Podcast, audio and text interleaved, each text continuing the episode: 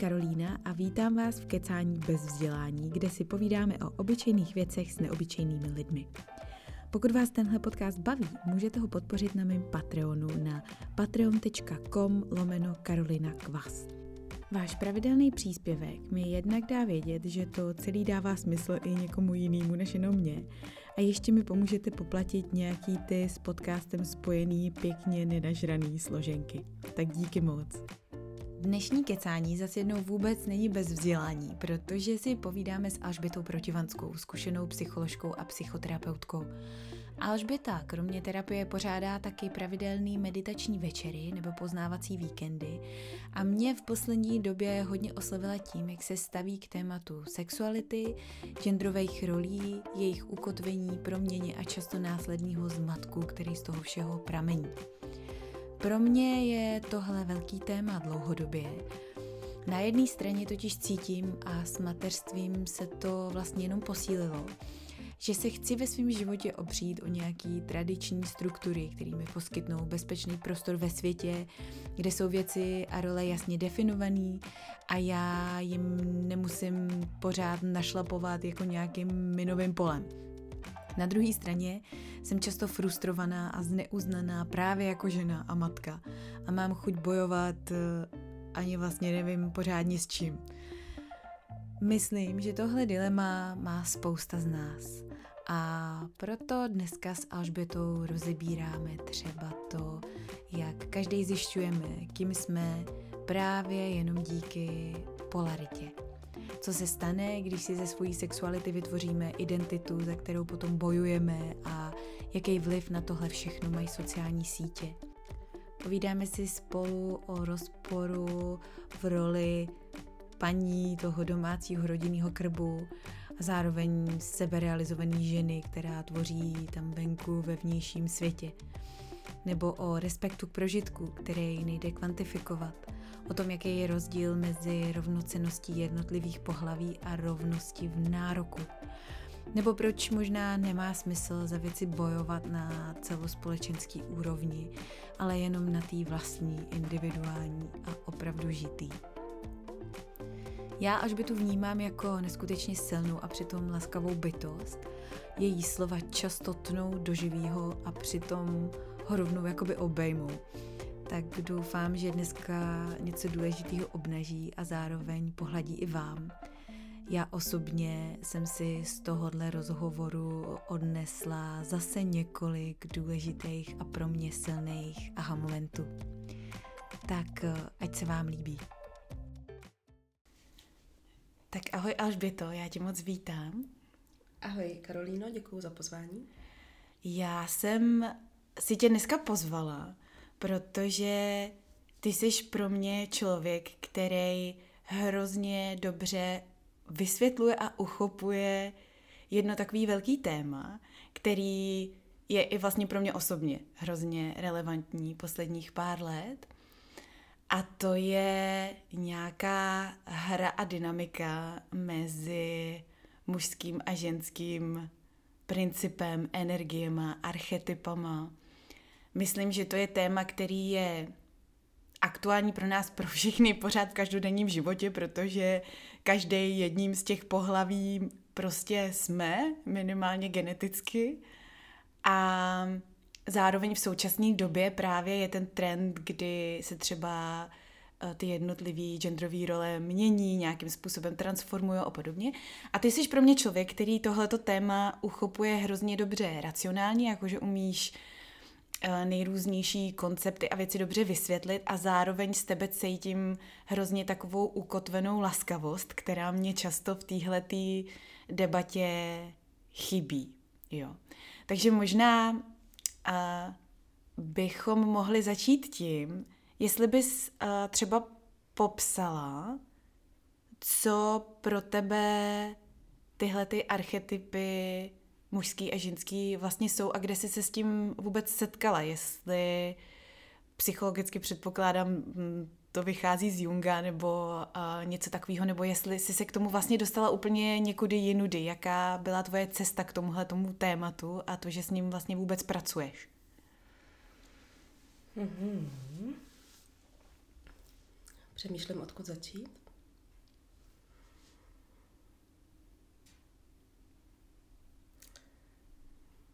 Možná bych se v tom ani nevstáhla přímo k těm archetypům, mm-hmm. protože to nám vlastně říká, že, um, že, že to je nějaký vzor, který, který nějak během života naplňujeme. To, což možná by řekl ten Jung, jo? Že, jsou to, že jsou to nějaký vzory, do kterých vrůstáme. Mm-hmm. A i když uh, si tady tohohle momentu určitě všímám, tak uh, když se ptáš na tu mojí cestu, tak, tak ta vedla trošku někudy jinudy. Um,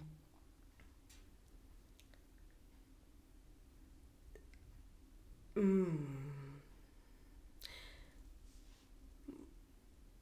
Pamatuju si, že úplně poprvé uh, přišly uh, nějaký zmatky na tomhle poli ve chvíli, kdy někdy tehdy v tom roce třeba 2004 uh, přišel Facebook, mám pocit. Mm, uh, já mám to, pocit, to bylo. 6 nebo 8 možná, později. No, no, no, ale v, v roce 2004 už, už jsi mohla je. založit profil a později to začalo být hodně, hodně populární. A já jsem tehdy um, byla hodně blízko s klukem, eh, který se tady těmhle těm věcem hodně věnoval a říkal mi, tady si založ profil, to, to, to brzy vybouchne, to bude brzy velký, jo. Tak jsem si tam teda založila ten profil, pak jsem na to zapomněla a o, o tři nebo čtyři roky eh, později se mě lidi ptali, proč jsem jim neodklikla přátelství, jo. A kde? a, a pamatuju si, že to bylo taky v mojí zkušenosti, a to, a to zdůraznuju, že eh, to je jediný místo, ze kterého s tebou dneska můžu mluvit. Mm-hmm. Je moje zkušenost. Velmi jedinečná, velmi omezená jako zkušenost jakýhokoliv člověka. Tak, že to pro mě bylo hodně zvláštní, že jo, 2004 a 2008, tak to byly pro mě nějaký náctiletý léta, že se poprvé začalo vytvářet něco jako tvůj sebeobraz v tom uh, online světě postupně i Instagramy, jak kdo ví co, že jo, a, a pro mě třeba tehdy mě nejvíc bavily čety. Mě, mě fascinovalo to, že se tam můžu jít uh, bavit s někým úplně, úplně novým a pak, pak to třeba opustit nebo, nebo to nějak prohlubovat. Ale, že, že ještě ty čety, tak tam si možná měla jednu fotku a s někým si stejně psala. Ale ten Facebook, to už vytvářel vlastně, vytváříme náš profil, vytváříme nějakou, nějakou identitu, která je online.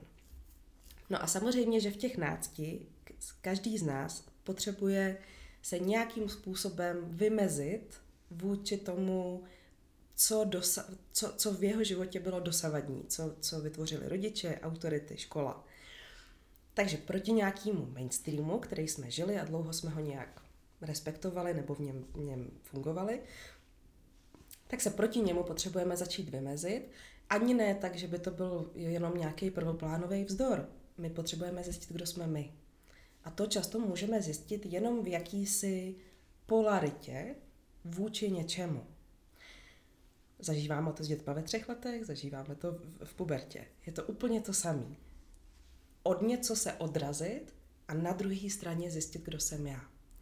A čím líp to mám možnost zjistit, čím je, je, jsou, ty, jsou ty struktury pro mě pevnější, uchopitelnější, zdravější, neříkám přísnější, říkám zdravější, tak čím jsou ty struktury zdravější, tím já můžu uh, svobodněji vznikat. Mm-hmm.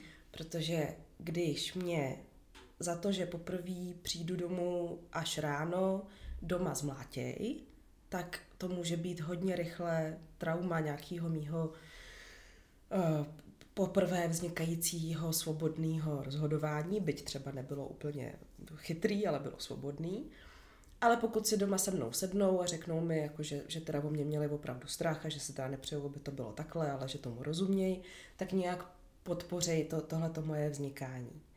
Takže v tom, tady v tomhletom náctiletém vývoji je nesmírně důležitý, aby ty hranice, které dostáváme od rodičů, učitelů, autorit, tak byly velmi jasný, velmi čitelný a zároveň um, zdraví ve smyslu uh, laskavý? laskavý a velmi dobře vysvětlený. Uh-huh. Proč se to takhle děje, uh-huh. proč to chceme. A že to není jenom takhle jsem to řekl a takhle to bude, ale přeju si, aby se tohle dodržovalo, protože když by tohle to došlo do nějakého extrému, tak to může být nebezpečný pro tebe nebo pro druhý. A musí to být srozumitelný. Pro dítě v jakýmkoliv věku. Tohle musí být srozumitelný. A tohle bylo poprvé pro mě, když se zase vrátím k tomu svýmu příběhu, kdy jsem začala zažívat velmi bolestivý situace ve vztazích s klukama skrz tady tyhle ty sítě. Mm-hmm. Takže přicházelo a to, že jsem někomu teda poslala tu fotku a on mi vyhrožoval, že ji někde uveřejní, když mu nepošlu další. Nebo na, víc nahou, nebo něco takového. A že mi chodili na těch četech opravdu problematické zprávy. Dneska bych to označila jako, jako nějaký jako predátory a tak. Mm-hmm. To, že jsem se na zdi Facebooku dozvěděla, že mě na Gimplu eh, tehdejší kluk podvádí, protože mm-hmm. tam měli špatně nastavený to soukromí. A najednou se něco tak uh, křehkýho a teprve vznikajícího, jako moje sexualita, ocitlo vystavený na odiv hmm. tady tomuhle neuchopitelnému a, a chaotickému světu internetu. A cítila jsem se velmi ohrožená. A vedlo to k nějakému znejištění, jaká bych teda měla být, abych i v tomhle světě internetu, který se začal zdát být čím dál důležitější, byla tou úspěšnou. Postupem času jsem zjistila, že by to třeba znamenalo mít tam vyzývavé fotky, což jsem odmítla, nevím, že to dělat nebudu. A postupem času jsem zjistila, že by to znamenalo tam trávit opravdu spoustu času. To, byl, to byla chvíle, kdy jsem poprvé ten Facebook úplně zavřela. Ale to znejištění z toho, co teda chtějí ti muži, protože hmm. samozřejmě, že mě zajímalo, co chtějí hmm. muži. Byla jsem k ním vždycky přitahovaná a zajímalo, by mě, zajímalo mě, jak se k ním víc přiblížit. Tak to, tak to začínalo být čím dál víc matoucí. Tak, a to je jenom příběh vlastně heterosexuální dospívající holky. Hmm. A vůbec si nedokážu představit, jak když třeba v, to, v, těch, v těchto těch dospívajících letech v sobě najdou tyhle ty tendence lidi, že je začne přitahovat stejný pohlaví, nebo že začnou mít pochybnosti o svém těle, což je taky extrémně zvýrazněný tím internetem.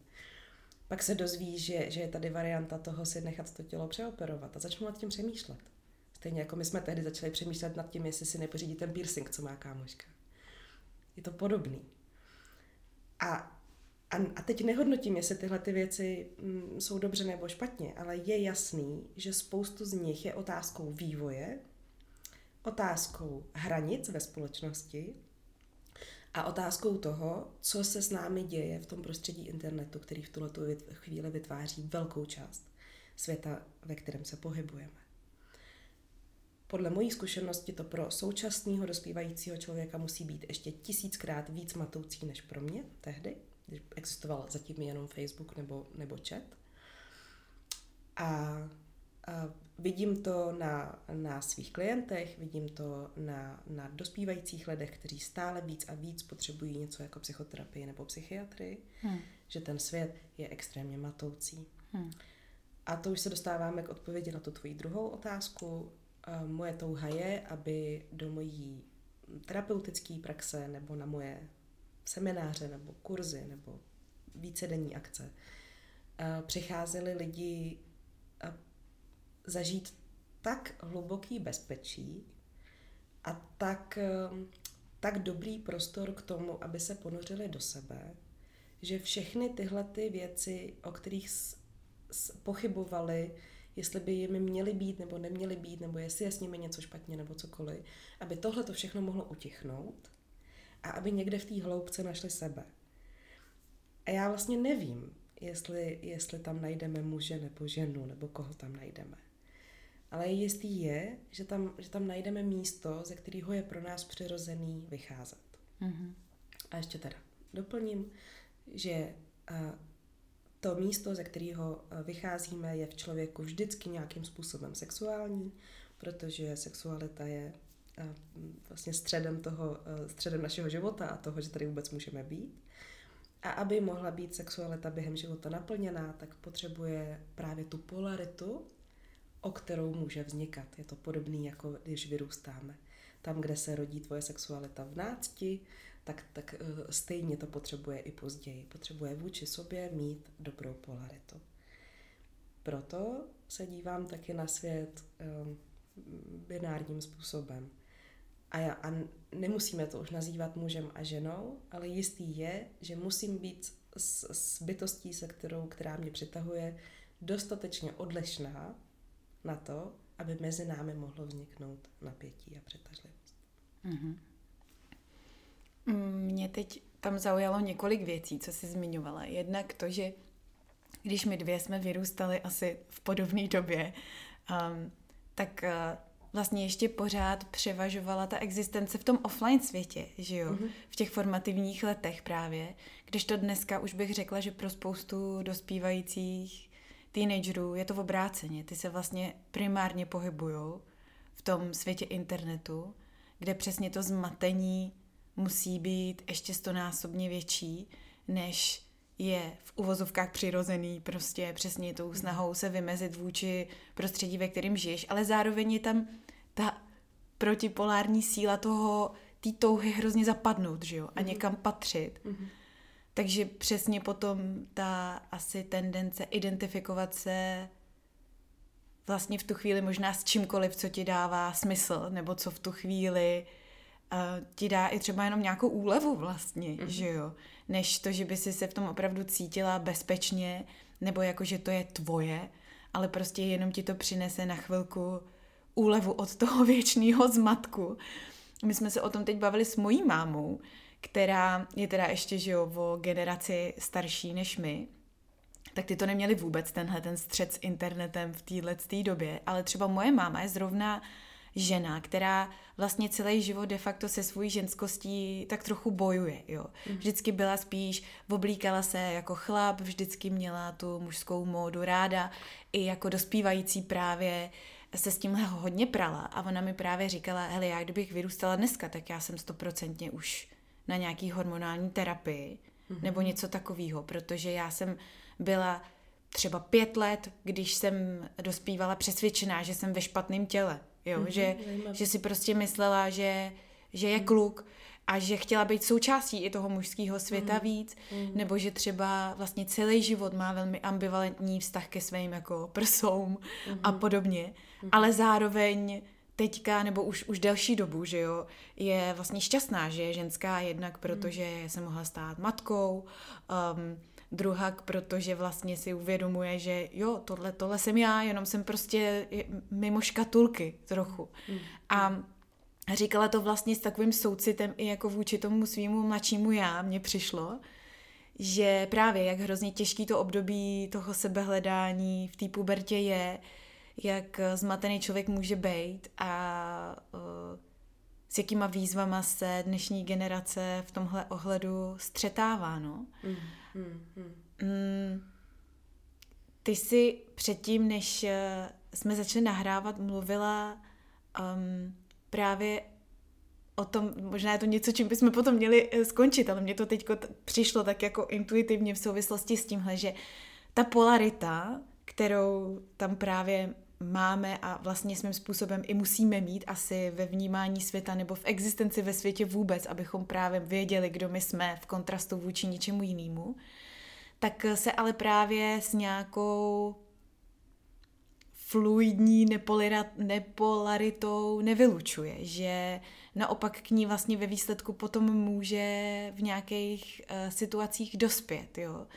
V tom jako smazání právě nějakých vnitřních uh, asi kategorií nebo škatulek. Uh, mě to napadlo teď právě v souvislosti s tou mámou, že přestože to měla takhle um, bipolárně daný, tak teďka uh, a nevím, kdy tenhle ten okamžik přišel, ale s nějakou jistou jako zralostí osobnostní asi, se jí najednou ty kategorie vnitřně smazaly a, a začalo jí to být jedno, kým je v uvozovkách, protože je prostě tím, kým je a nepotřebuje tomu už dávat ano. tu danou nálepku. Ano. Je tohleto jeden z těch důvodů, proč s tímhletím tématem pracuješ? Uh, že vlastně na začátku je potřeba ty kategorie možná někdy zvýraznit proto, aby se potom třeba později mohly vnitřně pro jedince smazat a nevnímali je tak palčivě? Mm. Chci zareagovat ještě na to, co, co si popisovala minule, nebo před chviličkou o, o to první, o, o mamince, jo? Když bych žila v dnešní době, tak už jsem možná na hormonální terapii, jo? To znamená, že, že když by měla tehdy tu možnost, tak by možná udělala rozhodnutí, který by bylo nevratný, nebo minimálně hodně ovlivňující vývoj jejího těla. A to je právě specifikum toho dneška, že my samozřejmě během tý, toho dospívání a hledání sebe a možná i později procházíme různými fázemi. A potřebujeme si vyzkoušet ty, ty jednotlivý, jednotlivý způsoby chování, reagování. Spoustu z nás má z, z toho dospívání zkušenost, že, že jsme třeba chytali způsob, jakým se chová nebo mluví někdo, s kým trávíme hodně času a, a, a, a vlastně jsme nepoznávali sami sebe z měsíce na měsíc a pak se měnili hudební styly a tak, jo. Potřebujeme to. Ale dneska, jak, jak se hodně zdůrazňuje, že, že je to identita a navíc se ta, se ta identita svým způsobem uh, teď to, to cizí slovo je solidifikuje, jo, ale že se spevňuje v tom, v tom, v tom internetovém prostředí, přesně tak, tak tak tím je vlastně zpětně tlak na to, aby když už jsem teda vystavila na tom internetu tu, tu personu, takže bych měla tak žít. A může to vytvářet vlastně tlak na to eh, právě podstoupit nevratné věci, jako, jako jsou operace, jako je braní hormonů a takovéhle věci. Jo? Takže najednou ty možnosti, jak na sebe navléknout novou personu, jsou extrémnější než dřív. Jo? Takže to, to, to mi přijde vlastně v něčem nebezpečný a můj názor osobní je takový, že bych třeba nepovolila nevratný zákroky před 18. rokem, ale to, když teďka slyším, že se to děje už, už daleko dřív, tak, tak mě vlastně trošku leká. Ale to, to je nějaký můj pohled a nemám vlastní zkušenost ani, ani se sebou, ani, ani s takovým dítětem. No a, a potom, uh, to další, jo. A když jsem vyrost, když maminka vy, vy, vyzrála, tak, že vnímá, že se to stírá a že už nepotřebuje něco vůči někomu vymezovat, ale třeba si jeden den vezme kalhoty a, a stáhne si vlasy, takže vypadá víc jako kluk a, a druhý den si vezme sukni a je v tom spokojená. Jo, tak, tak to je přesně ten, ta chvíle, kdy nastává nějaká vnitřní svoboda už v tom. A mám chuť ještě k tomu, k tomu říct, že za nejvíc problematický považuju, že jak moc se z něčeho tak intimního, jako je vnímání svého těla nebo svojí sexuality, dneska právě vytváří ta identita. Mm-hmm. Protože když začnu ze svojí sexuality dělat identitu, já jsem gay, já jsem bisexuální, já jsem trans, já jsem pansexuální, já jsem fluidní, tak, tak opět i fakt skrz ten internet, já to zdůraznuju, protože to má nesmírný vliv, jo, ale i, i, v, i v mojí sociální skupině vlastně zdůraznuju o sobě nějaký rys, o kterém se bohužel čím dál tím víc říká, že je vrozený. Ale už taky se tady tohle to mění a, a, a čím dál tím víc se na sexualitu kouká jako na z části vrozenou, z části danou výchovou a z části samozřejmě danou eh, v společnosti, ve které vyrůstáme. Jestliže budeme o, o veškerých uh, variantách sexuality říkat, že jsou vrozený, tak je to jako když bychom ve středověku řekli, uh, pán Bůh tak chtěl. Mm-hmm. Je, to, je to iracionální, je to nepravdivý a je to nebezpečný. Sexualita je, je intimní vnitřní svět člověka, který se vyvíjí a který má místo jenom s partnery, a se kterými máme bezpečný vztah. Je to něco, co by se nemělo vystavovat ven a, a, a vytvářet z toho identita, protože se to mění a protože je to velmi osobní.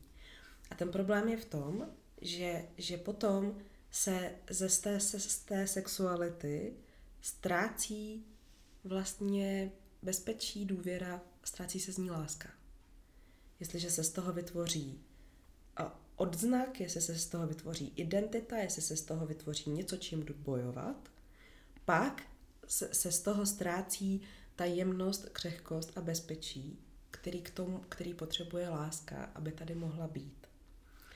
A to je problém, protože potom se středem naší bytosti stává vytvořená identita a středem naší bytosti přestává být zdravá, láskyplná sexualita. A, a, a ve chvíli, kdy tu identitu vytváříme z něčeho jiného než ze zdraví sexuality, tak ji nutně vytváříme z ega, vytváříme ji z konceptů o tom, kdo jsme a, a sami sebe neustále vůči těm druhým porovnáváme a zjišťujeme, kde jsme, jako kdyby nám pořád bylo těch náct. A bohužel tam zůstaneme a pak to jde hodně do, do bojovných rovin, jo? Jak, jak se teďka kolem toho děje. Ale pokud se, se znovu zličtíme, a to, a to je záměrem um, všeho, co dělám s lidma, pokud znovu jdeme k tomu um, vlastně hlubokému, klidnému ponoření se do toho, co opravdu cítím, že je moje, bez ohledu na, na kohokoliv jiného, tak začnu ve skutečnosti v sobě, bez ohledu na tvar svého těla nebo na zrovna prožívanou um, sexualitu, tak začnu v sobě nacházet uh, tyhle ty dvě polarity. A možná jako nechci dělat krok tam, že bych říkala, jaký jsou. Mm-hmm. Ale, ale mm-hmm. začneme to nacházet. Někdo to bude vnímat jako, že je to rozpor mezi hlavou a srdcem. Někdo bude říkat, že to má mezi myslí a tělem. Někdo řekne mezi mužským a ženským. Někdo řekne mezi racionalitou a prožíváním. Ne, to nechám na každém. Ale jistý je, že nějaký druh vnitřního rozporu tady je vždycky přítomný. Nebo to může být třeba mezi mojí prožívající částí a mým vnitřním kritikem. To už je jedno. Ale ten, ten, ten rozpor tady je a ten rozpor tady je úplně v, v, v celém životě. Neustále nějaký. A stejně tak existuje v nás. Pokud budeme ignorovat, že tady tenhle ten rozpor existuje, tak ho ve skutečnosti necháváme zatuchnout a narůst. Hmm. A pak jsme, pak jsme neukotvení a ubližujeme sobě i lidem okolo. Pokud ten rozpor uznáme, jsme ochotní se mu otevřít a jsme ochotní ho prožít, pak přirozeně začnou obě dvě tyhle, tyhle polarity naší osobnosti zrát. Já bych to nazvala možná s, s částí eh, prožívání energie, toho, co v nás je nekontrolovatelně proudící, protože se třeba nerozhodneš, jako teď se zamiluju, ono to přijde. Je to energie, je to, je to něco, nemůžeš se rozhodnout, teď budu smutná. Ne, přijde to. Jo, něco, co zaplaví. Energie. Nevíme odkud a nevíme, kam odchází, přichází. A to druhý, to je nějaká moje přítomnost vědomí, uh, nějaká, nějaká, um, patří do toho i mysl a racionalita a hlavně, hlavně je to prostá přítomnost. Tady v těle, v tomhle okamžiku. A ta je tady přítomná vždycky, bez ohledu na to, jaká se objeví energie. Že jo? Takže tyhle ty dvě věci jsou tady přítomné v každém okamžiku a čím víc se jim otevíráme a čím víc vnímáme ten, ten neustálý proměňování mezi tím, že na chvilku tvoji pozornost přitáhne uh, prožitek ve tvém těle a na chvilku tvoji pozornost přitáhne jenom přítomnost jako taková, tak tím víc se to v nás začne vlastně přirozeně propojovat a nakonec zjistíme, že, mm, že, že už nás ani nenapadne řešit, jestli teď jsem ženská nebo mužská nebo jaká. Už nás ani nenapadne sami sebe soudit za to, kdo nás přitahuje. Už se, se ze sex, sexuality a z, z, z projevu se stane vlastně nikdy nekončící proud Eh, přirozeného života a přestane existovat ten hlas v nás, který ho hodnotí, jestli je dobře nebo špatně. A to je ta chvíle, eh, kdy, kdy už není se vůči komu vymezovat, už, už zbyde jenom, jenom svobodný život. Já jsem to celý vlastně asi zarámovala jako tyhle ty protipóly nějaký mužský a ženský energie, protože já sama osobně jsem se teďka zejména teda uh, od dob mateřství uh, začala hodně střetávat právě s tím, co já vnímám jako spíš ten ženský princip. A vidím to vlastně i řekla bych u většiny svých kamarádek, jo, že přijde mi, že v tom materství se to hodně zjitří mm-hmm. a, a je to nějaká právě vlastně bojovnost najednou vůči těm principům, který s tím mateřstvím, který minimálně pro mě je z podstaty ženská věc, tak uh, jdou ruku v ruce, jo. A z tohohle pohledu pro mě byl práce s tímhle s tím konceptem nějaká vnitřní mužská nebo ženská energie, tendence, princip, jakkoliv to nazveme, hrozně přelomový, protože mi to pomohlo se víc uvolnit vlastně a, a přestat tolik bojovat, jo.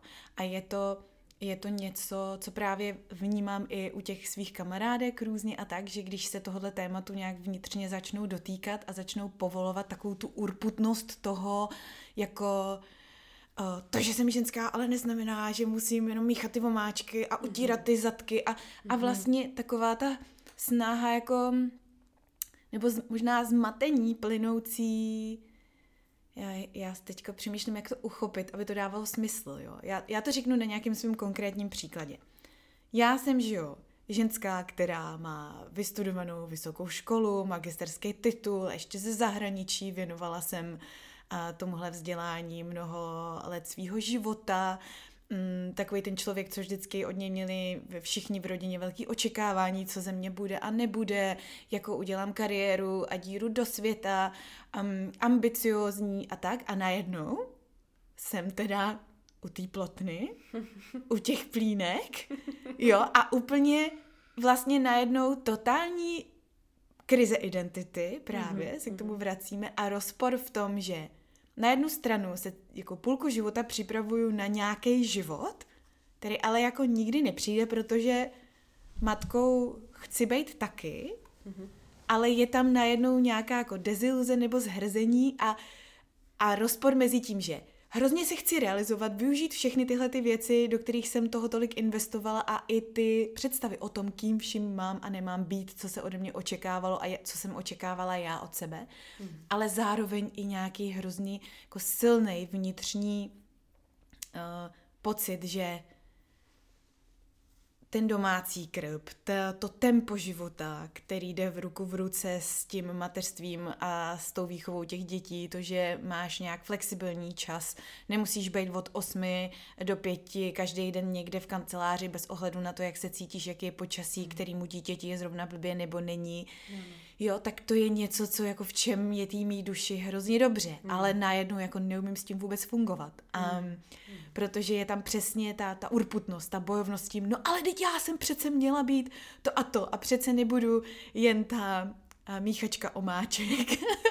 to je můj oblíbený obraz.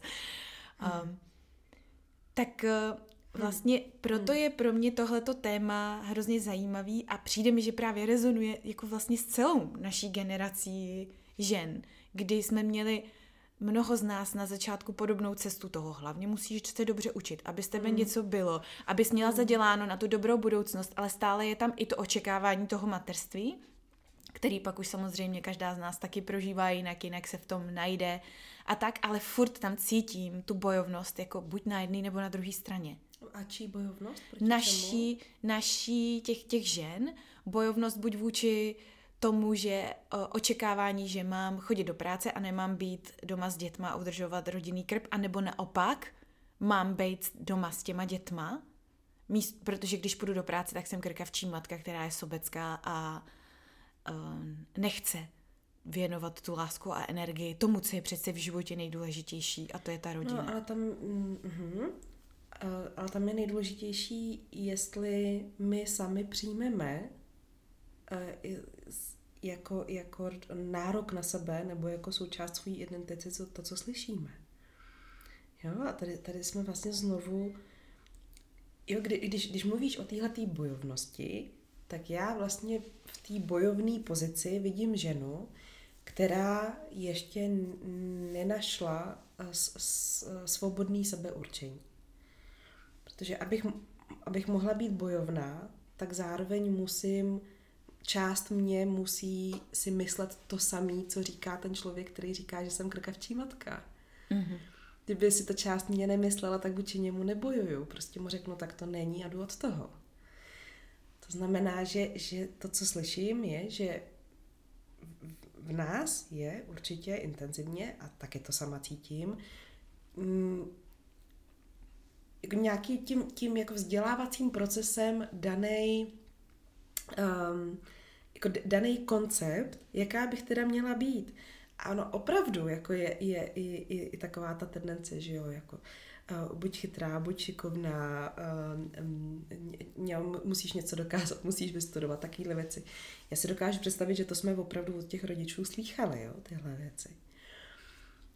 Uh, a z té mateřské pozice taky vnímám, jako kdyby se dělalo něco, co musí vlastně ženy zvládnout tak jako mimochodem a tak nějak v skrytu a vlastně si na to nestěžovat a, a, a vlastně neza, nezatěžovat tím toho, toho chlapa a tak dále. Jo? To možná budou nějaký vklady našich rodičů, potažmo třeba um, socialistické doby, ve které oni vyrůstali. Jo, je to možný. Dobře, ale pak teda zpátky k pozici té ženy, která teda je vzdělaná, doteďka měla nějaký ambice a teď teda doma s dětma, minimálně ty první dva, tři roky a muž teda vydělává. Takže přichází vlastně situace jako extrémního stereotypu. Že teda jako fakt mám doma na krku ty dvě děti a teďka teda těch milion činností okolo nich, že jo? A, a do toho teda přichází ten muž, a dokážu si představit, že tam přichází vlastně nějaký takový jako pocit, jako že jsem nepochopená, nebo nedoceněná, nebo že, že mi měkne mozek, že, moje, že, moje, že můj potenciál není využitý a teď, teď se o tom diskutuje. Jo. Ale já chci, chci nabídnout, že to, co tam možná taková žena um, nevidí, nebo, nebo možná teďka se právě dostáváme jako k tomu um, jako ženskému ženský, možná daru, nebo možná, možná jako jak jako, jak, jak, jako, jako hluboce obdarovávající ta situace je. Protože když, když dovolíš to, to bezčasí, který s dětma přichází, protože oni, oni čas nereflektují, takže se daleko víc vlastně orientují podle nějakých biorytmů, tak se tam pak začne objevovat taková jako hlubší, zemitější, tělesnější schopnost začít slaďovat ty biorytmy té rodiny. A najednou, najednou vnímáš, jo, jak, jak, jak jeden potřebuje spát, druhý potřebuje jíst, eh, kdy, kdy si můžeš odpočinout ty. A, a pokud dovolíme to, že se to každý den tak trochu mění, a že se to mění i s, i s vyrůstajícími dětmi, tak se ocitneme vlastně v něčem takovým velmi jak, jako, jako loďka, co se, co se um, kolíbá na hladině. Ono se to začne sladěvat přirozeně i s naším menstruačním cyklem a postupně se, se vlastně začnou opravdu ty věci vylaďovat. A tady tahle ta schopnost um, harmonizování, vylaďování, uh, být vlastně v, ta, v takové jako harmonii s tím prostředím, tak to je jedna z hlavních vlastností energie. A, a energie je, je ve smyslu prožívání, toho, to, tady, tady tohodle, to, co cítíme mezi námi, ale nedá se to zahlídnout, tak, tak to je něco, na co bývají ženy naladěný lépe. Stejně tak to vnímají muži, ale bývá to pro ně složitější.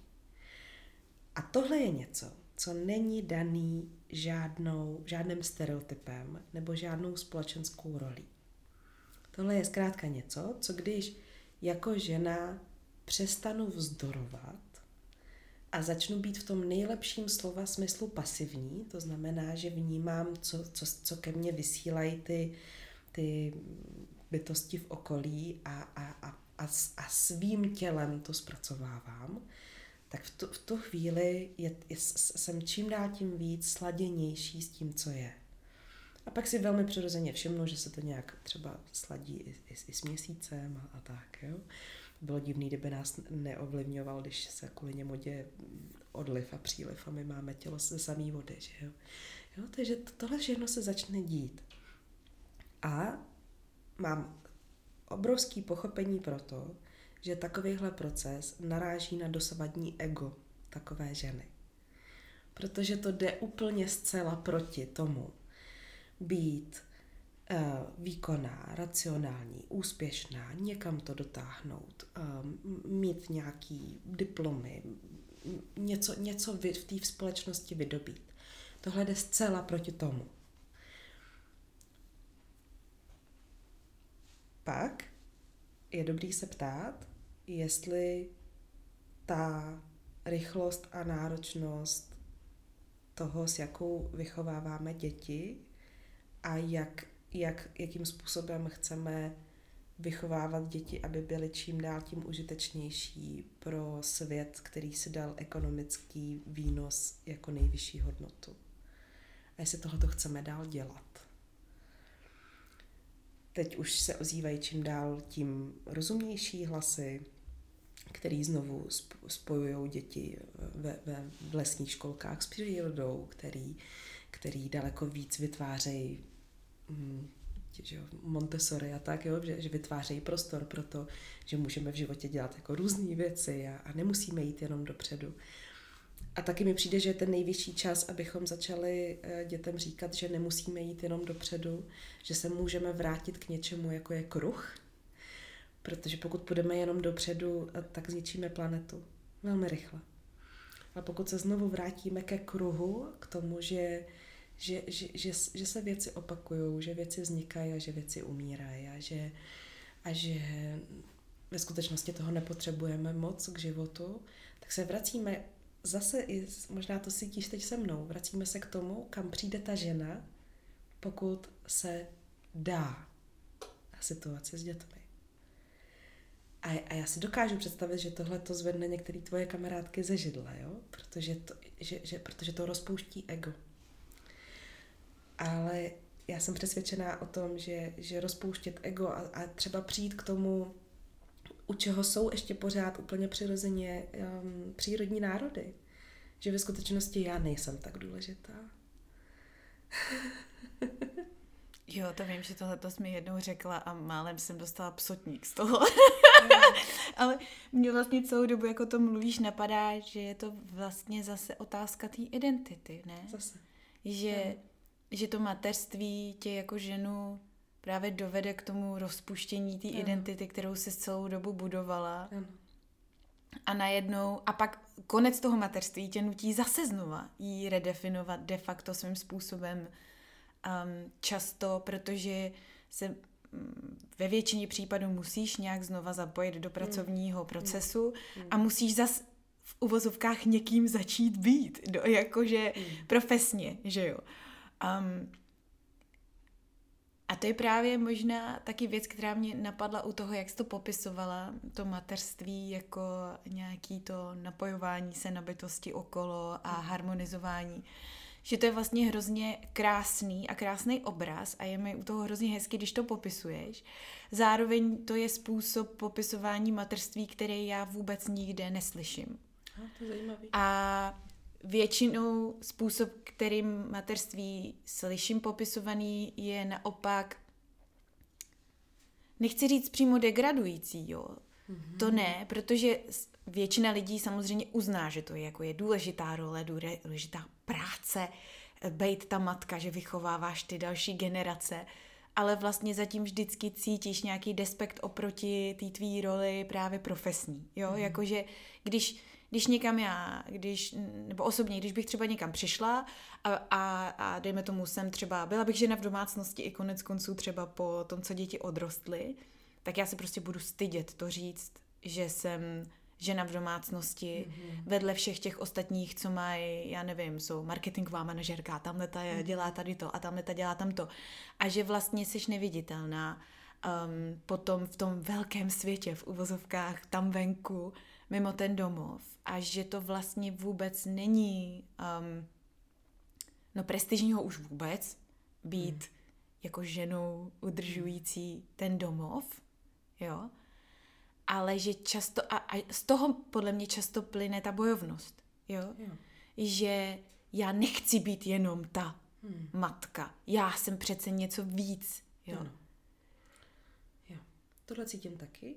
Navzdory tomu, že nemám děti, tak, eh, tak eh, cítím eh, ten, tenhle, ten, tenhle ten tlak.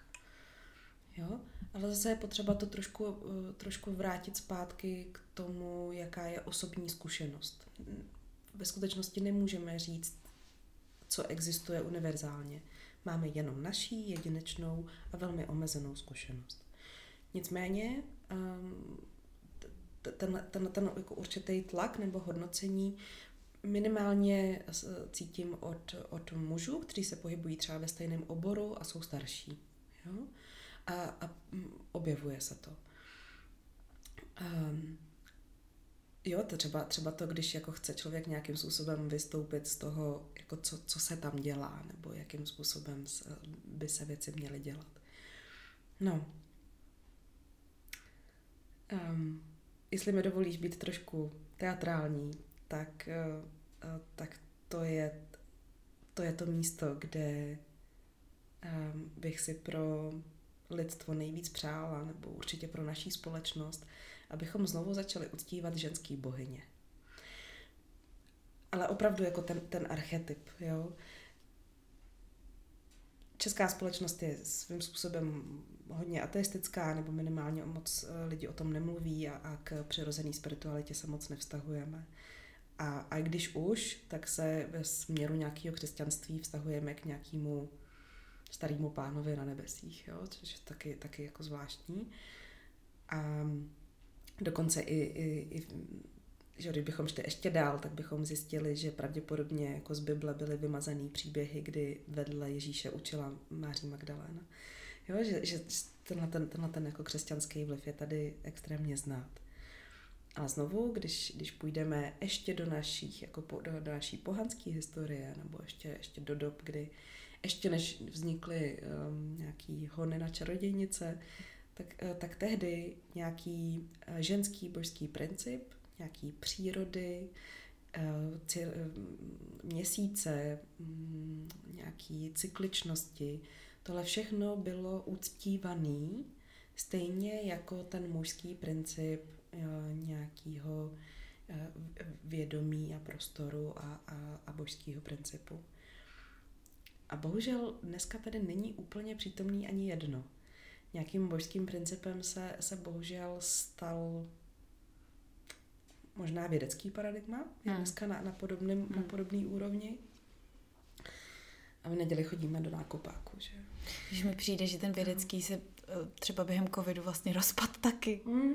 Že to to jako ukázalo úplně. Jo, takže teď um, vlastně svým způsobem um, já se teď do toho vědeckého paradigmatu poměrně vydávám, protože se, se pohybuju v, ve výcviku, kde se zabýváme takzvaným systemickým přístupem k psychoterapii. Mm což je přístup, který vychází z, z teorie chaosu a z kybernetiky a, a z, z teorie systému a tak, mm-hmm. jo. Je to, je to pro mě intelektuálně fakt hodně náročný do toho nějak proniknout. Ale teď čím, čím jsem v tom hlouběji, tím víc mě to uklidňuje, protože nakonec, když se přenesu přes ty, uh, přes ty vědecké argumenty, tak uh, i nakonec oni v těch knížkách docházejí k tomu, že to skrze co můžeme vůbec tady fungovat a vytvářet společně zdravou společnost, je nakonec ta láska. Mm-hmm. Jo, a, a, a, a ne ve smyslu jo, romantické lásky, ale ve smyslu schopnosti mít takový respekt k druhému člověku a zároveň toužit společně s ním vytvářet něco krásného, až se společně zharmonizujeme tím nejlepším způsobem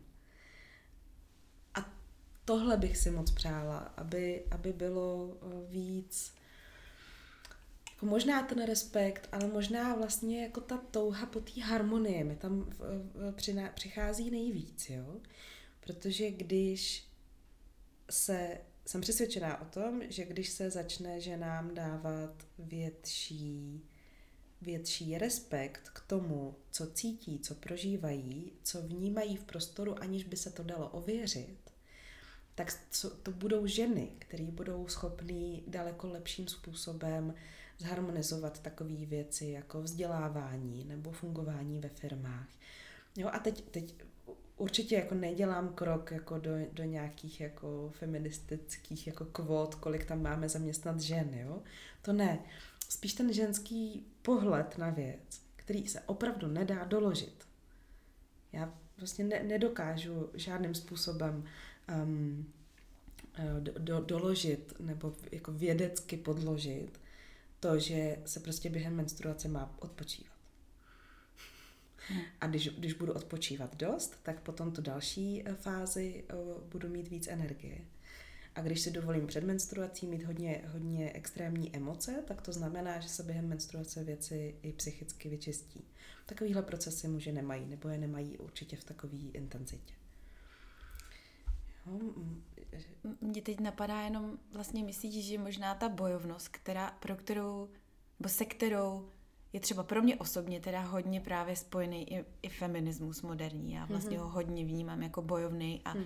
proto se třeba často, přestože v mnoha ohledech se určitě jako bych mohla za feministku považovat, jo, z hlediska nějakých těch požadavků feministických nebo cílů, který mají pro nějakou rovnoprávnost v určitých mm. ohledech a tak, bych se s tím mohla identifikovat, tak uh, to vlastně nedělám ráda právě kvůli té energii, která hmm. z toho hmm. pro mě jde a která hmm. je tahle bojovná. Hmm. Myslíš, že to pramení právě z této snahy o respekt právě k tomuhle, k tomu, jako jak my ženy vnímáme svět a že je to právě často způsob, hmm. který je jakoby neobhajitelný pro ten mužský svět, který do něj nemá tolik přístup právě, protože eh, je spíš racionální, argumentačně podložený. Um, přijde mi opravdu důležitý, jaký druh argumentů a jaký druh energie do toho vneseme. Mm-hmm. Já třeba určitě nejsem pro rovno nebo jako by úplně zcela jako rovný nároky a příležitosti pro muže a ženy. Mm-hmm. Abych nechtěla řídit bagr, prostě mm-hmm. ne. A nechtěla bych po muži, aby v prvním roce vychovával moje dítě. Prostě mm-hmm. tak, takhle, takhle to mám. Takže určitě jako rovný nároky ne, ale jsem, co mi přijde velmi důležitý, je, je rovnocenost. Mm-hmm. Že, že cokoliv, s čím já přicházím jako žena, má, má stejnou hodnotu, je stejně cený, i když je to velmi odlišný, to, než to, s čím, s čím přichází ten mužský svět. A začít opravdu s větším respektem spolupracovat. Jo? Připojím k tomu svoji vlastní zkušenost.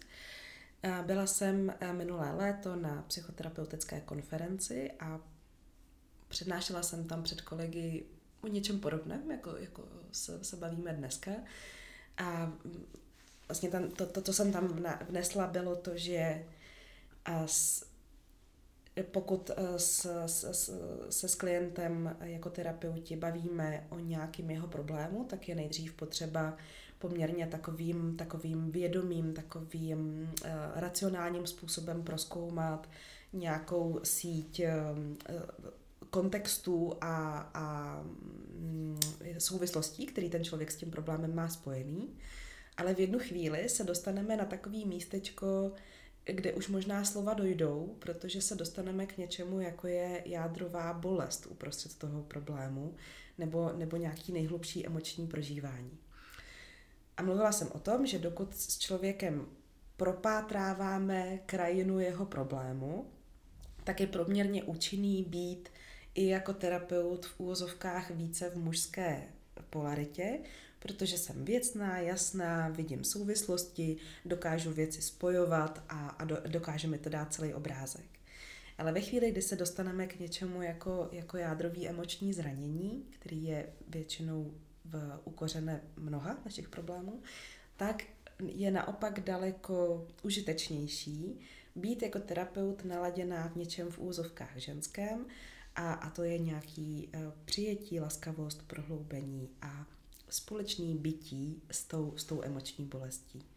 Pak tam vzniká něco, čemu psychoterapie říká korektivní emoční zkušenost a dokonce se teďka ukazuje, že se na základě takového přístupu rekoncilujou vzpomínky a může ten člověk opravdu začít myslet jinak o své minulosti. Tohle to jsem tam mm, přednášela, dokonce jsem si to i, i s, s kolegy eh, vyzkoušela. A reakce byly různé, um, ale reakce od jednoho konkrétního kolegy mě nějak jako mě hodně zasáhla hluboko, protože on vlastně řekl, uh, vy jste docela hezká, vy jste docela sympatická, ale z toho, co říkáte, jsem úplně v prdeli. Takže to vlastně narazilo přesně na to, co jako ženy nechceme. To, že jsem hezká, mm-hmm. je přece úplně jedno. To, že jsem hezká, přece neznamená, že můžu nebo nemůžu něco říkat. Jak souvisí to, že jsem hezká nebo vám sympatická s tím, co jsem právě říkala. A, a určitě mi rozumíš, jako co všechno to zvedlo. Já jsem teda v tu chvíli nedokázala reagovat, já jsem už jenom zadržovala slzy. A pak jsem to hodně oplakala, hodně, hodně mi to ublížilo. Ale proč to celý říkám, je to, že teda jednak to pro mě byl podklad jako k velkému nějakému vnitřnímu zrání, jo, ale nádherným způsobem se potom k tomu postavila jedna z mých starších kolegyň, která mě přišla i podpořit, obejmout a tak, a byla fakt skvělá.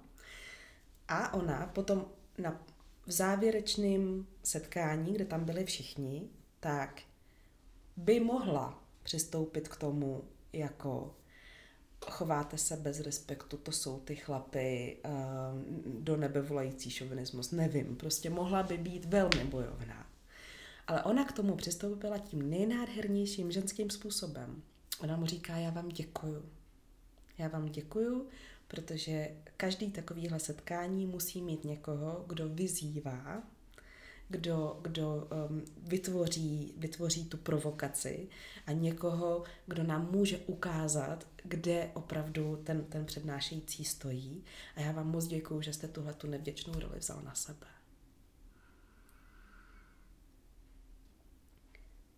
A tohle je harmonizující přístup. Mm-hmm.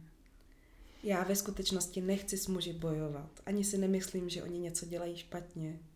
Naopak eh, je mi trochu líto, že vnímám, že ve veřejném prostoru muži přestávají uh, vstupovat do nějakého takového jako jemného flirtu, který byl dřív v, v tom společenském prostoru přítomný, protože mají strach, jak zareagujeme.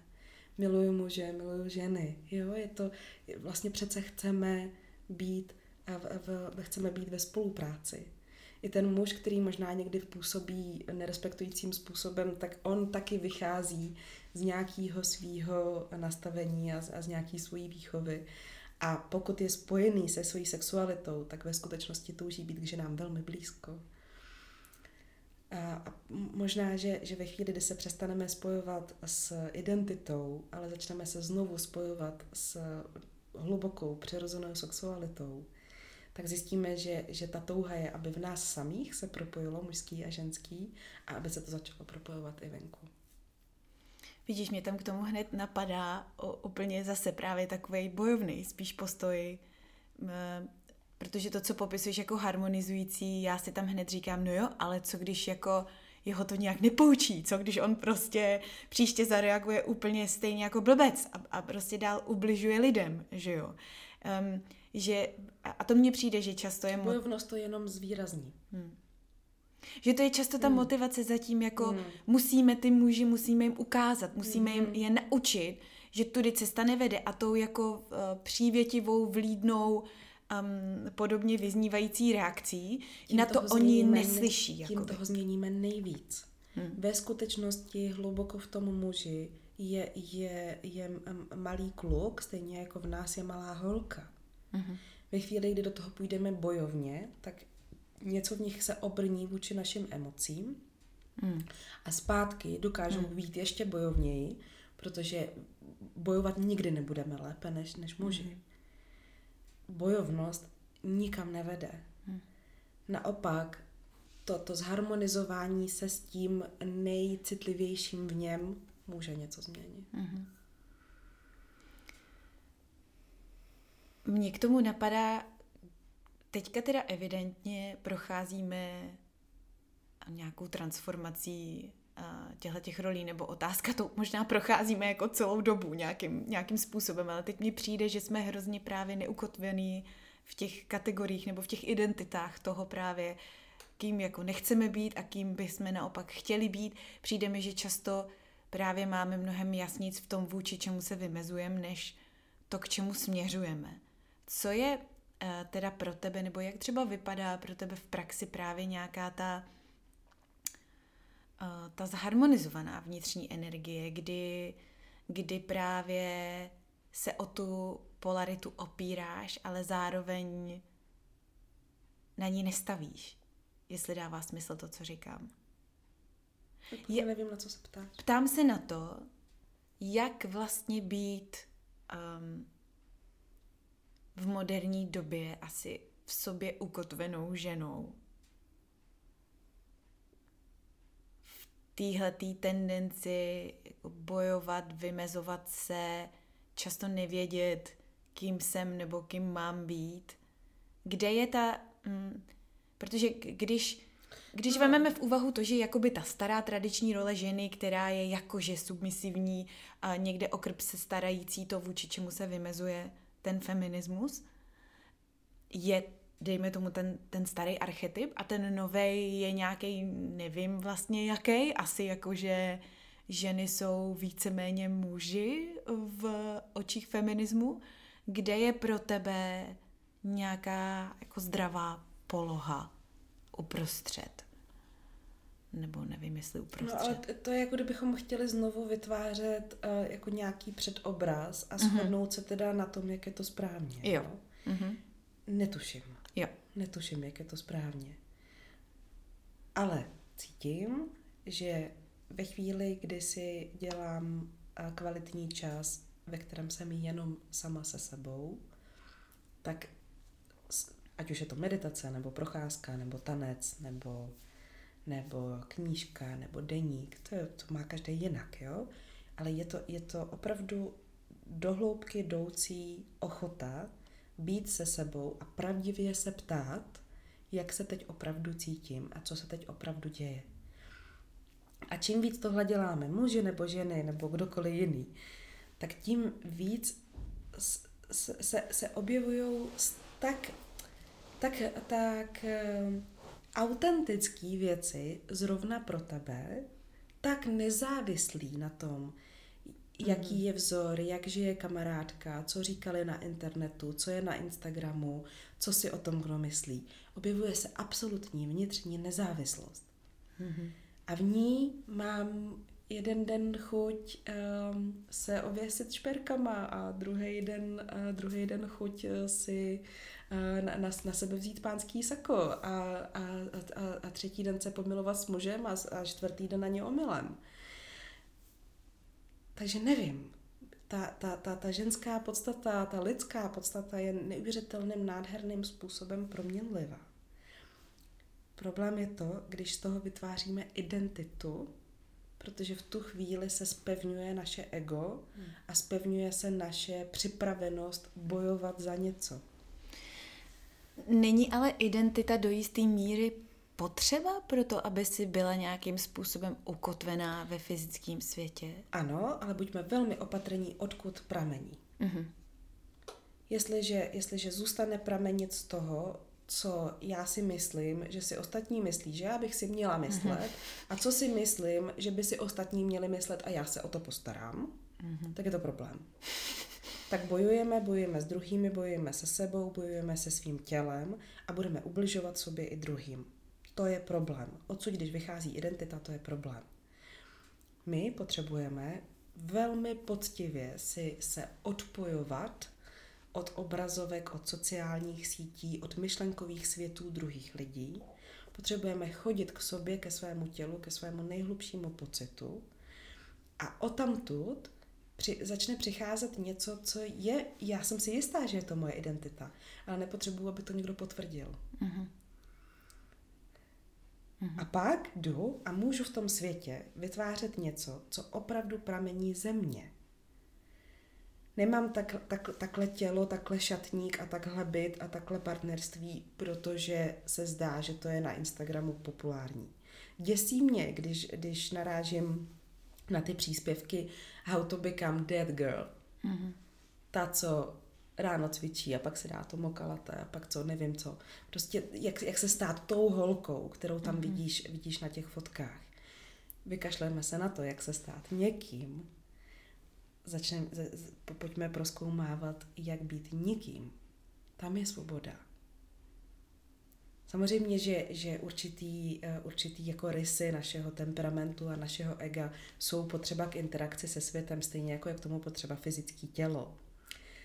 Ale dokud máme, dokud se držíme té iluze, že tady ve vnitřním prostoru existuje něco jako pevná struktura já, mm-hmm.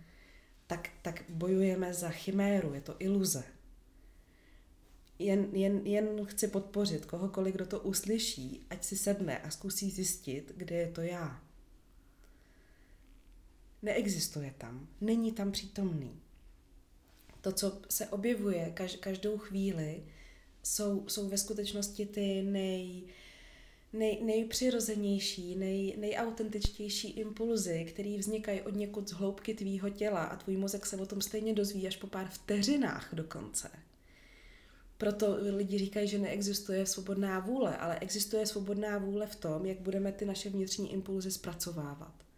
Takže jestli je v té hlavě ego, který říká, musíš tohle a musíš tamhle to a musíš někomu dokázat a to, tak, tak to je impuls, který přichází z toho vnitřního prostoru a jehož se stáváme obětí. Pokud vypěstujeme uh, určitou zdrženlivost vůči svým vnitřním impulzům, tak nejenom, že možná přestaneme mlsat čokoládu a začneme běhat, ale taky přestaneme podlíhat tomu hlasu, který je vzniklý z dosavadních představ našich rodičů a našich autorit a, a světa okolo. A pokud se dokážeme, tu, dokážeme v sobě vytvořit tu vteřinku svobody, že ve chvíli, kdy mi něco říká, že něco určitě musím udělat, tak třeba nemusím, tak, tak začne v každém okamžiku přicházet něco, o čem já nevím, jestli je to mužský nebo ženský, protože mě to nezajímá. Mm-hmm. A, a co si můžu být jistá, je, že z toho vnitřního prostoru a, a z, toho, z, toho, z toho těla, který obýváme, začnou přicházet uh, i nějaký, nějaký uh, sexuální impulzy ve smyslu touhy. Nejenom touhy po sexu nebo po partnerovi, ale taky touhy potom pomilovat se se světem. Nechat ho do sebe vstoupit a zároveň vstoupit do něj. Je to mužský i ženský. A, a, a já chci kolem sebe zažívat víc lidí, kteří neřeší o tom, co si kdo myslí, ale svobodně vytvářejí ve světě opravdu sebe. A, a tady by se toho mohl chytnout jako někdo, kdo, kdo, kdo um, argumentuje nebinární nebo fluidní pohled, že on teda tohle to dělá. Jo, ale, ale ve skutečnosti ne. Není to svobodný. Pokud mám potřebu bojovat za svoji sexualitu, nejsem svobodná. Sexualita má být žitá v, v nevinnosti a v, v, v lahodnosti toho, že to je to nejintimnější, co můžeme zažívat s někým, komu věříme. Nemá to být štít a nemá to být na vlajkách.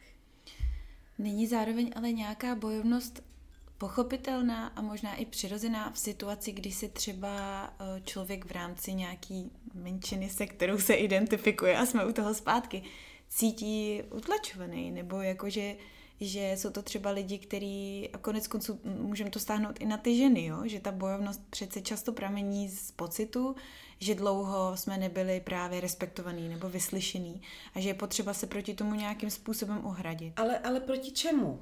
Proti čemu? Utlačovaný kým? Jo? Já bych ze svojí, ze svojí situace s kolegou mohla vyextrapolovat, že tohle teda znamená, že teda proti mně teďka stojí jako patriarchát, patriarchát a šovinistická autorita a mohla bych začít jít bojovat za to, aby se patriarchát změnil. Ale já ve skutečnosti netuším, jako, co to je. Můžu to ale osobně, jedinečně zažívat ve svém životě s konkrétními lidmi. Mm-hmm. A pak, pokud, pokud to stáhnu jenom na osobní zkušenost a nebudu chtít bojovat proti, proti něčemu, co ani ne, ne, co je neuchopitelný a co je neexistující, jako patriarchát nebo matriarchát nebo co, ve skutečnosti to neexistuje. Jenom je to nějaká sada osobních zkušeností. A pokud jdu k těm osobním zkušenostem, tak musím sama sobě přiznat, že na podobné chování mužů opakovaně narážím. Spoustu žen taky. Ale já sama osobně, jedinečně, na něj opakovaně narážím. Čím to může být? Jednak je teda ve mně nějaký dětský zranění, protože jsem s podobným mužem měla kontakt už, když jsem vyrůstala, tak, tak to je jedna věc. A to je moje zodpovědnost na tom ho, ho vyléčit.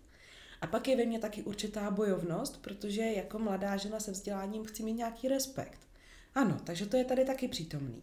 Ale potřebuju opravdu, aby mě konkrétně tenhle člověk uznal, anebo stačí to, že po pár sezeních psychoterapie odejde jiný muž s tím, že jsem mu pomohla.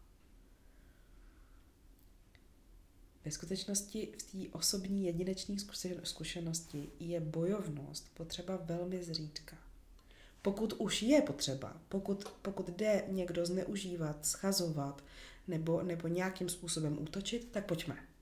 A buďme v tu chvíli, v ten okamžik velmi, velmi hlasitý a velmi konstruktivní a, a, a pojďme velmi dobře proti v tu chvíli, v ten okamžik.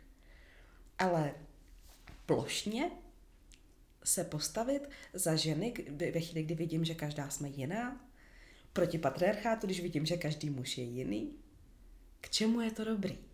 Stejně ta, ta obrovská bojovnost zvedne jenom z druhé strany. U některých mužů strach, u některých mužů odpor, u některých mužů bojovnost. A roztáčí se to znovu. Já vlastně říkám, pojďme najít v sobě tu největší odvahu. Ne bojovat, ale složit zbraně a zeptat se sama sebe, odkud vycházím a za co opravdu bojovat chci a nechci.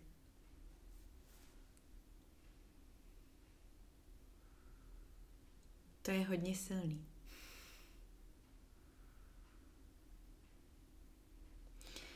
Já tohleto, tohleto, co si teď pojmenovala, vlastně dlouhodobě cítím, jenom jsem to neuměla nikdy takhle pojmenovat. Vlastně ten princip toho, že když už něco bojuješ, tak stejně můžeš vždycky vyhrát jenom nějakou bitvu sama se sebou nebo sama za sebe a maximálně si možná můžeš přát, že to bude mít přesah na někoho jiného. A mě od jisté doby, a je to zvláštní, já jsem dřív byla, bývala takový hodně aktivistický typ, jo. Ono to možná jde ruku v ruce i nějak s věkem, že když člověk je mladší, tak má uh, tendence k aktivismu, protože máš uh, snahu měnit svět. To k tomu patří. No, ale od jisté doby, a, a si nejsem schopná říct, od kdy mě to až vložně irituje, nějaký aktivismus a možná se to vrací k tomuhle, co si teď řekla. Ale že zase na druhou stranu já v sobě mám taky jako velmi jako sociálně aktivizační mm-hmm. moment, jo? Tak taky jako bych ráda. Ale vlastně vidím, že pokoušet se za něco bojovat plošně je, vůbec nikam nevede. Jenom můj individuální život to vyčerpá. Proto se soustředím na to, jaká je kvalita mých jednotlivých setkání s lidmi, který potkávám a přebírám zodpovědnost za to, jak já jsem ten společný prostor spolu vytvořila. Mm-hmm. Jestliže tam vstoupím bojovně, bude tam bojovnost. Jestliže tam vstoupím s, s, s nějakou eh, zranitelností a ochotou o tom diskutovat, třeba se na druhé straně objeví něco podobného.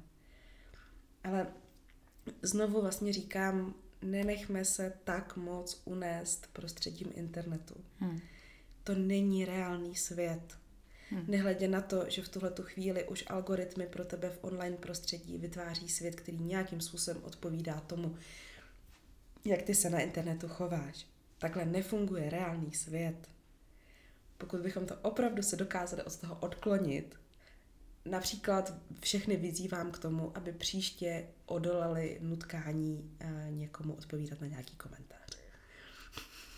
90% toho, co se tam napíše, je úplně k ničemu. Nemusíme to dělat, nemusíme to znovu rozdmíchávat, nemusíme v podstatě znovu rozdmíchávat tu polaritu. A ve chvíli, kdy s tímhle tím přestaneme, tak si stejně všimnem, že nějaká část společnosti bude mít větší vztah k přírodě, cykličnosti, um, dětem a, a zastavování se a nějaká část společnosti bude mít větší vztah k tomu budovat a posouvat se a nějakým způsobem proskoumávat svět. To tady bylo vždycky a vždycky to tady bude. Ať jsou, ale nemusíme na, na základě toho bojovat. Možná poslední věc, kterou to pomalu uzavřeme. Ty se teďka věnuješ uh, ženám a nějaký práci s nima intenzivněji než předtím. Mm-hmm. A Co je ten hlavní důvod, ta motivace, že chceš pracovat právě s ženama, děláš vlastně večerní setkání meditační. A víkendy. A plánuješ víkendy letní, které jsou taky zase jenom pro ženy. Mm-hmm. Jaká je ta hlavní motivace, proč právě pracovat s nima? Mm. Do, do kontaktu s mužem pro mě vždycky přichází i nějaký sexuální téma, a, takže je v, v něčem ta spolupráce s nimi komplexnější, protože tam ještě přichází to mužsko-ženský. Takže je to i určitá svoboda se ženami. A zároveň nacházím na té cestě tak, tak krásný nástroje, který nějakým způsobem zrovna mojí duši tak nádherným způsobem osvobozují a, a spojuje mě to s, s, s nějakou podporou předků, i když jsem je třeba neznala a spojuje mě to eh, s cykličností a s tím, jakým způsobem se dá i velmi psychologicky a psychoterapeuticky pracovat s ženským cyklem.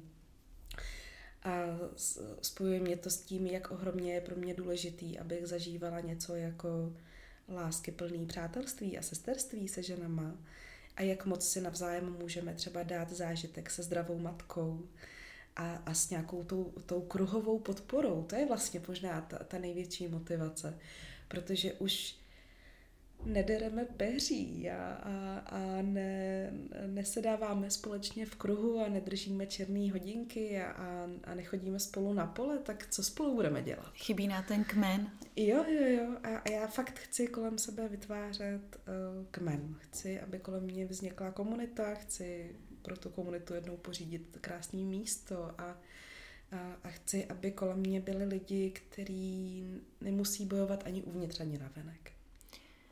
Cítíš to taky, i když ty, ty máš asi specifickou skupinu lidí kolem sebe, protože na terapii asi chodí uh, lidi, kteří možná tuhle tu potřebu budou mít zjitřenější než, než ostatní, ale já to kolem sebe cítím hrozně teďka právě tuhle tu touhu po kmenu, mm-hmm. po mhm. komunitě, po rozšířené rodině, po tom, kdy právě si spousta z mých kamarádek uvědomuje, že nějaká tahle ta urputnost a bojovnost částečně vychází z toho, že mají pocit, že to všechno musí utáhnout sami a že by vlastně život byl mnohem jednodušší, mm. kdyby se mm. ta energie, ten tlak rozprostřel mm. mezi více ramenou a beder, eh, který by je nesli. Mm.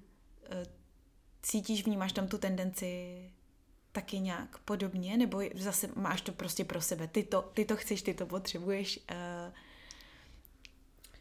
já kolem sebe nemám úplně moc přátel, je, je spíš jako co se týče těch osobních vztahů, tak mm-hmm. jich udržuju spíš méně, takže mm-hmm. neumím tohle říct. A jak nemám děti, tak uh, pro mě není tak, tak pálivý to, že potřebuji mm-hmm. s něčím pomoct. Jo? Ale dokážu si představit, že pro matky a výchovu dětí jsou do budoucna komunity jediným uh, zdravým řešením. Hmm. To jsem zvědavá na takovou budoucnost, jestli hmm. uh, se jí někdy nějaké formě dožiju, třeba ještě u svý dcery, jak to bude vypadat, to by bylo bezva. Tak jo, je něco, mm-hmm. co bys ráda na závěr řekla, nebo pozvala někam, nebo ještě nějaký um, myšlenky sdělila finální? Um, ne, myslím, že, že myšlenkám bylo učiněno za dost. Já moc děkuji za, za tuhle příležitost a pozvat určitě můžu na meditační setkávání, který se eh, eh, konají každý dva týdny. A na večerní semináře právě pro ženy, tam ještě zbývá teď několik míst. A určitě na začátku května třídenní eh, psychoterapeutický a meditační retreat osvobození duše pro muže i pro ženy. Povedu ho společně s mým partnerem, který se věnuje také terapii a má to, má to nádherný potenciál, opravdu léčit, ale ať, ať jsou lidi připravení na to, že se tam fakt děje ta práce na sobě. A potom na přelomu června a července první víkend eh, jenom pro ženy, který si představuju jako takový v tom nejlepším slova smyslu rituál vrácení se ke svému prožitku a ke svému tělu. Tak jo, tak moc děkuju. Taky děkuji. Tak já doufám, že se vám dnešní kecání líbilo. Všechny informace o mém dnešním hostovi, včetně odkazů, najdete tady dole v popisku. No a pokud vás dnešní díl nějak opravdicky inspiroval, tak se prosím zastavte na mým Patreonu. Najdete ho na patreon.com lomeno Karolina Kvás, kde můžete podpořit vznik spoustu dalších epizod. A pokud se zrovna necítíte přímo na patronství, tak se třeba podělte aspoň se svýma nejbližšíma a s kamarádama a pomožte tak kecání rozšířit zase o trošku dál do světa. Svoje dojmy mi můžete poslat přímo i třeba na můj Instagram, kde mě najdete jako Karolina podtržítko kvás. Já vaše zprávy strašně ráda čtu a už se na ně těším. Díky, že jste tady se mnou dneska byli a zase příště. Ahoj. thank you